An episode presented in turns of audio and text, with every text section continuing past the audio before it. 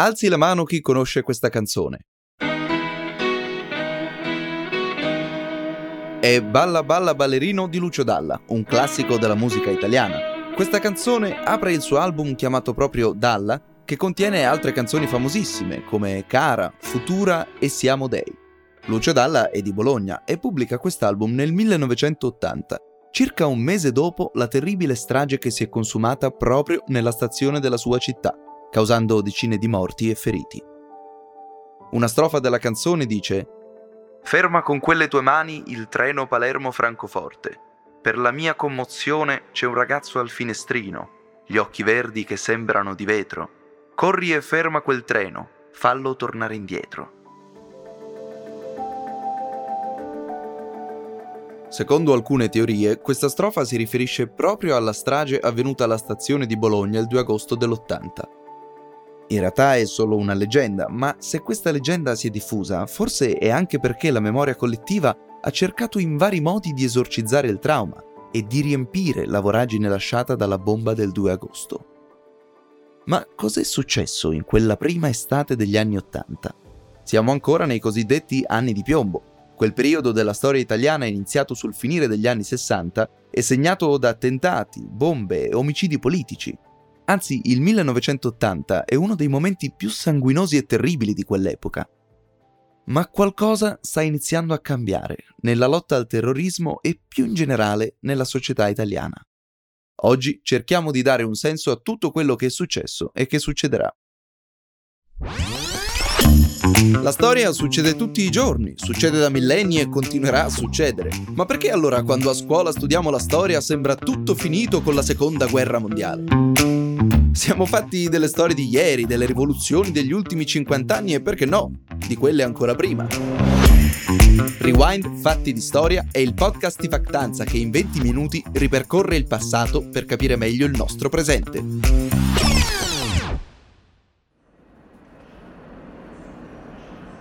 Se andate alla stazione di Bologna potete notare un orologio che segna sempre le 10.25 per ricordare proprio quello che successe a quell'ora il 2 agosto del 1980. Un boato violentissimo sconvolge la stazione di Bologna.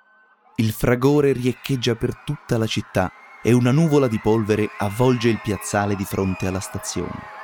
Seguono le sirene di decine di ambulanze mentre l'atrio della stazione si riempie di sangue e detriti si è appena consumato uno dei più gravi attentati terroristici nell'Europa del dopoguerra. Il bilancio della strage è pesantissimo, 85 morti e oltre 200 feriti. L'ala ovest della stazione è completamente distrutta.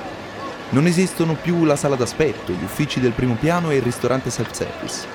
La scena che si presenta di fronte ai primi soccorritori, fra cui molti viaggiatori e cittadini comuni, è apocalittica. Le ambulanze a disposizione non sono sufficienti a trasportare la massa dei feriti, quindi vengono usati anche gli autobus di linea.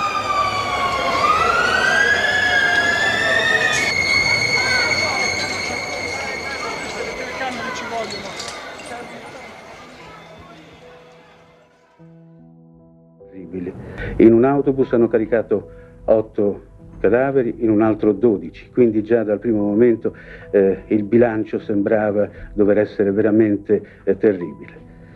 12, eh, 8, 20 morti al primo momento, poi eh, la cifra è salita piano piano, purtroppo, fino ad arrivare a questo momento si ha notizia di circa 60, ma temiamo che il numero possa ancora salire perché i vigili del fuoco stanno ancora lavorando. Nel primo pomeriggio arriva a Bologna anche un anziano signore di 84 anni, un ex partigiano nato nel lontano 1896, molto amato e ben voluto da tutti, il presidente della Repubblica Sandro Pertini. Si muove tra le macerie, circondato da volontari e vigili del fuoco. Se ne esprimere lo stato d'animo mio, voi lo immaginate, no? Ho visto adesso dei bambini laggiù nella sala di rianimazione, ma due stanno morendo ormai, una bambina, un bambino, una cosa straziante. All'inizio si pensa che la strage sia stata causata dallo scoppio di una caldaia all'interno della stazione, ma poco dopo diventa chiaro che non si è trattato di un incidente. La detonazione è stata causata dall'esplosione di 5 kg di tritolo e 18 di nitroglicerina, sistemati dentro una valigia in pelle abbandonata in una delle sale d'aspetto della stazione. I responsabili stavolta non appartengono alle formazioni armate di estrema sinistra, ma provengono tutti dall'area dell'estrema destra neofascista. Anche in questo caso il percorso per individuare i colpevoli ovviamente è stato lungo, complesso e ostacolato da continui tentativi di depistaggio. Cioè, che, che, guardate a fare le serie americane con tutti spionaggi e depistaggi? Se vi piacciono queste cose, basta studiare la storia recente italiana, no? Pensate che attraverso vari processi l'iter giudiziario è durato dal 1987 al 2022. Sono stati riconosciuti definitivamente colpevoli in qualità di esecutori materiali della strage i neofascisti Valerio Fioravanti e Francesca Mambro, che poi diventeranno marito e moglie, insieme a Luigi Ciavardini e Gilberto Cavallini. Appartengono tutti ai NAR, Nuclei Armati Rivoluzionari, un gruppo di neofascisti attivi a Roma dalla fine degli anni 70. All'epoca dei fatti sono giovanissimi. Luigi Ciavardini il 2 agosto dell'80 aveva solo 17 anni, Valerio Fioravanti ne aveva 22. Da bambino e poi da adolescente, Fioravanti, detto Giusva, aveva peraltro intrapreso una fortunata carriera da attore. Aveva recitato per la Rai in una serie tv di grande successo, La famiglia Benvenuti, e perfino in una commedia erotica che si chiamava Grazie nonna, a fianco della celebre attrice Edvige Fenech. Il 6 aprile 2022 è stato condannato all'ergastolo il quinto uomo della strage, il neofascista Paolo Bellini, un personaggio torbido, un pluriassassino con un passato da latitante in Sud America, dove peraltro aveva cambiato nome e si faceva chiamare Roberto da Silva. Per quanto riguarda invece i mandanti, cioè gli organizzatori e i finanziatori della strage, si apre un altro capitolo. L'11 febbraio 2020 la Procura Generale di Bologna ha indicato i nomi di alcuni personaggi spesso presenti nelle vicende più oscure e inquietanti dell'Italia di quegli anni. Abbiamo Federico Umberto D'Amato, ex direttore dell'Ufficio Affari Riservati del Ministero dell'Interno. Licio Gelli, fondatore della loggia massonica P2, Umberto Ortolani, banchiere e finanziatore della loggia P2. C'è anche Mario Tedeschi, già deputato del Movimento Sociale Italiano, giornalista e a lungo direttore del periodico di destra Il Borghese. Tutti deceduti. Tra questi, il nome che spicca di più è senza dubbio quello di Licio Gelli, la mente della P2, loggia massonica segreta legata alla maggior parte dei misteri della Prima Repubblica. Ancora una volta, le indagini sulla strage hanno rivelato un legame a dir poco inquietante tra pezzi deviati dello Stato, poteri occulti e destra stragista. La vittima più giovane della strage era piccolissima, si chiamava Angela Fresu. Aveva appena tre anni e si stava recando insieme alla mamma sul lago di Garda. Il corpo della madre, che si chiamava Maria, fu l'unico delle 85 vittime a non essere mai più ritrovato il poeta veneto Andrea Zanzotto le dedicò una poesia molto amara. E il nome di Maria Fresu continua a scoppiare all'ora dei pranzi, in ogni casseruola, in ogni pentola, in ogni boccone. La parte bella e positiva di questa storia è che i cittadini di Bologna, i familiari delle vittime, non hanno mai dimenticato di commemorare il 2 agosto e di cercare la verità sulla bomba. Nei giorni della strage, i bolognesi si mostrarono solidali gli uni con gli altri e aiutarono giorno e notte i soccorsi. Un esempio fu Agide Melloni, autista dell'azienda trasporti locale, che per 16 ore di fila guidò l'autobus numero 37 per trasportare i corpi dei feriti e quelli senza vita delle vittime. La bomba della stazione di Bologna, come quelle di Piazza Fontana, di Piazza della Loggia a Brescia e del treno Italicus, fa parte dello stragismo nero, di matrice neofascista, che aveva l'obiettivo di seminare il panico per dimostrare che la democrazia non era in grado di mantenere l'ordine. I terroristi neri volevano l'avvento di un regime autoritario sostenuto dai militari per ristabilire la disciplina e stroncare le proteste e i movimenti politici di opposizione. Dietro di loro, nel ruolo di mandanti e poi di ostacolo alle indagini della magistratura, c'erano settori deviati degli apparati di sicurezza dello Stato, poteri occulti come la loggia massonica P2, i settori più reazionari della società. tutti interessati ad alimentare la cosiddetta strategia della tensione, un disegno eversivo per creare un clima di paura nel paese e destabilizzare il sistema democratico. Se la strage di Bologna rappresenta l'evento più tragico e sanguinoso del terrorismo nero, nel 1980 accade anche un fatto insperato e di grande importanza nella lotta contro il terrorismo rosso. Quello che ormai da un decennio continuava a insanguinare l'Italia tra rapimenti, omicidi e violenze politiche arriviamo finalmente a un punto di svolta. È il 19 febbraio 1980, quindi prima della strage di Bologna. Viene catturato a Torino un membro di primo piano delle Brigate Rosse. È nato nelle Marche, a San Benedetto del Tronto, e si chiama Patrizio Peci. A Torino Peci era arrivato qualche anno prima. Viene arrestato in un posto piuttosto squallido, un genere di luogo pubblico che peraltro oggi non esiste più, un Vespasiano, un orinatoio, dove Peci era appunto entrato per fare i suoi bisogni. Dopo la cattura, Peci diventerà il primo pentito delle Brigate Rosse, il primo brigatista a collaborare con lo Stato. Da questo momento in poi, per le forze dell'ordine e per la magistratura, si apre una nuova strada. L'Italia si prepara a uscire dalla lunga stagione del terrorismo. Lei quando entrò nelle Brigate Rosse Pesci? Entrai nel 76. All'inizio? Sì, però... Colonna. Quale colonna? No, no, nel comitato marchigiano, non era proprio ah, una colonna. È rimasto sempre come comitato marchigiano? No, oppure... no. poi sono andato a... Poi ho fatto un breve periodo a Milano, nella colonna di Milano.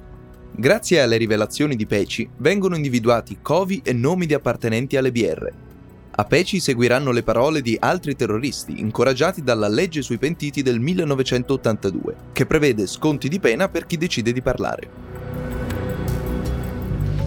Entro nelle Brigate Rosse fine 76, inizio 77. Entro in direzione di colonna nel 78. Eh, nel 79 circa entro dentro il fronte logistico nazionale. Nel 1981 entro nell'esecutivo fino al mio arresto che è del 28 gennaio 82. Sono stato in, direz- in direzione strategica nel 79 e nelle susseguenti direzioni strategiche dal 79 in poi. È l'inizio della fine per le Brigate Rosse, l'organizzazione che due anni prima aveva rapito e ucciso l'onorevole Aldo Moro. La storia di Patrizio Peci verrà poi raccontata in un libro intervista dal titolo Io l'infame, ma non si può raccontare la storia di Peci senza ricordare l'incredibile e drammatica vicenda di suo fratello Roberto. Nel 1981 Roberto Peci, di professione antennista, ha 25 anni e qualche trascorso da calciatore in piccole squadre di provincia. La moglie è al quinto mese di gravidanza, quando all'improvviso suo marito viene sequestrato. A rapirlo sono le stesse brigate rosse nelle quali militava il fratello maggiore. Roberto viene accusato di essere un complice dell'attività di delazione del fratello e perciò condannato a morte in un processo sommario. Ovviamente si tratta di una pura e semplice vendetta trasversale. In quell'occasione accade un fatto scioccante, qualcosa che fino ad allora non era mai accaduto. Il processo sommario infatti viene filmato e il video della sentenza è recapitato agli organi di stampa, anche se la RAI si rifiuterà di trasmetterlo. Qui Brigate Rosse, fronte delle carceri. Questo filmato stato realizzato in una prigione del popolo durante uno degli interrogatori a cui è stato sottoposto il traditore Roberto Peci. La parte di responsabilità è su tuo fratello. Sono cose che ha fatto lui, non le ho fatte io. Al processo proletario a cui sei stato sottoposto, in base agli elementi emersi durante gli interrogatori. In base all'analisi di questi elementi fatta, le Brigate Rosse concludono il processo a Roberto Peci condannandolo a morte per tradimento.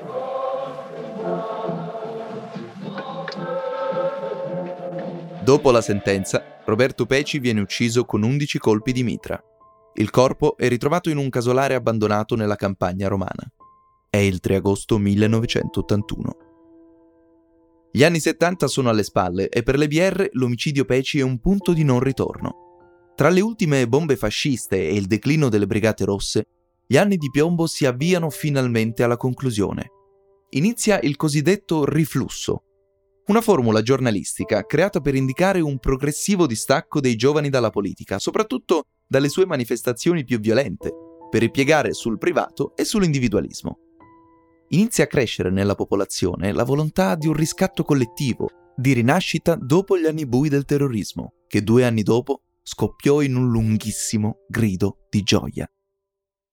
Ci spostiamo su un campo da calcio. La palla data a Cabrini, Altobelli.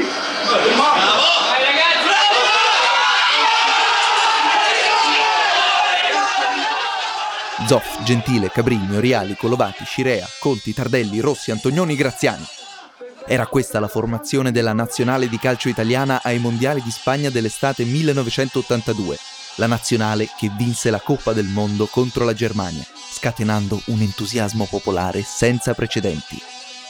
11 calciatori molto diversi dall'immagine che abbiamo oggi del calcio.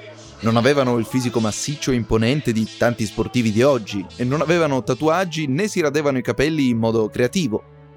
La cantilena Zoff, Gentile, Cabrini, eccetera, che abbiamo recitato all'inizio, si è fissata nella memoria di chi ha vissuto quel momento storico come un ritornello, una melodia, un tormentone.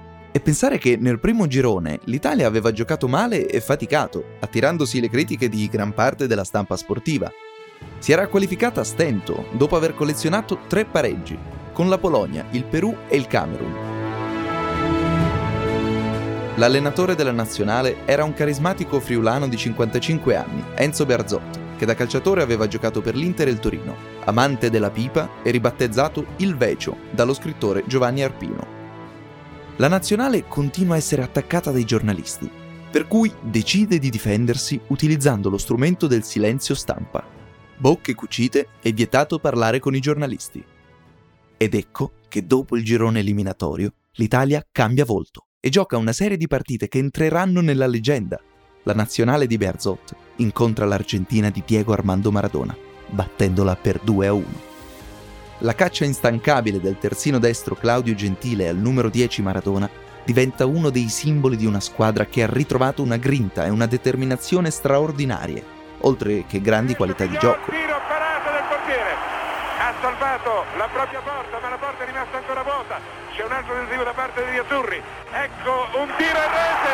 Rete di Caprini. Caprini ha segnato per il Claudio Gentile, soprannominato Gheddafi perché è nato a Tripoli e in effetti assomiglia vagamente al dittatore libico, nel match successivo con la nazionale brasiliana arriva a strappare la maglia di un altro numero 10, Arturo Antunes Coimbra, detto Zico. La prima notazione che vi devo fare è sui tifosi. Ci sono a Barcellona 20.000 italiani che hanno occupato una tribuna interamente e metà di un'altra ed hanno fatto un tifo eccezionale, commovente, da cancellare il tifo brasiliano che pure non è certo l'ultimo del mondo.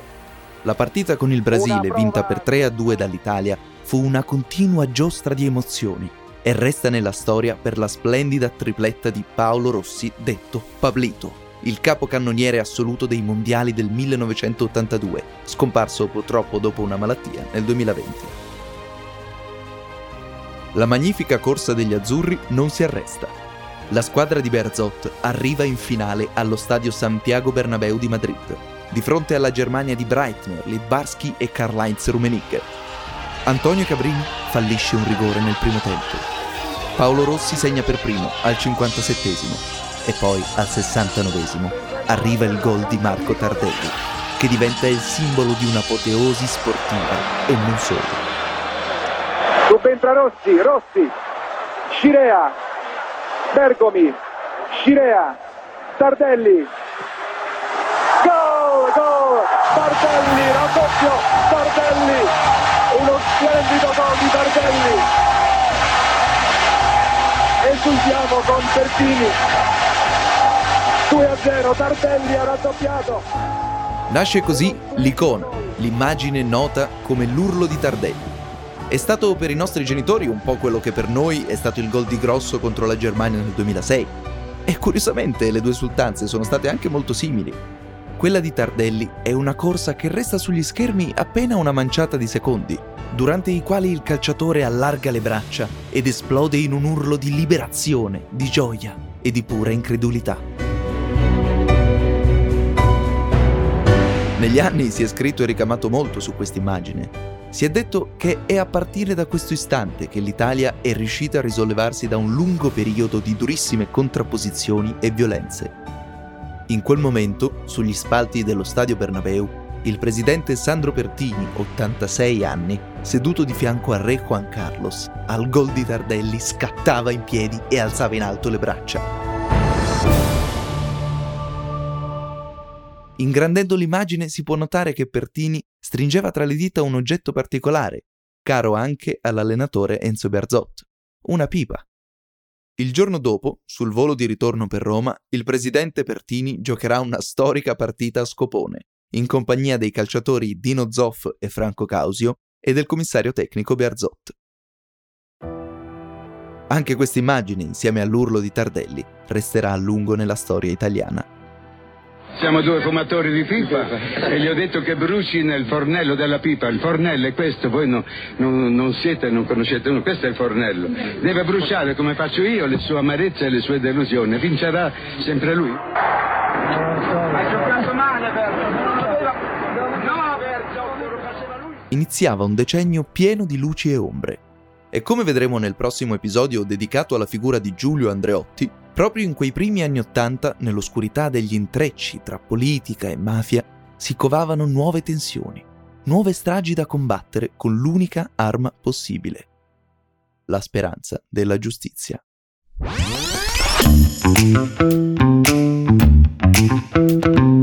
Rewind Fatti di Storia è un podcast di Factanza Media. La voce è del sottoscritto Alberto Clarizio. Il sound design è di Stefano Tumiati.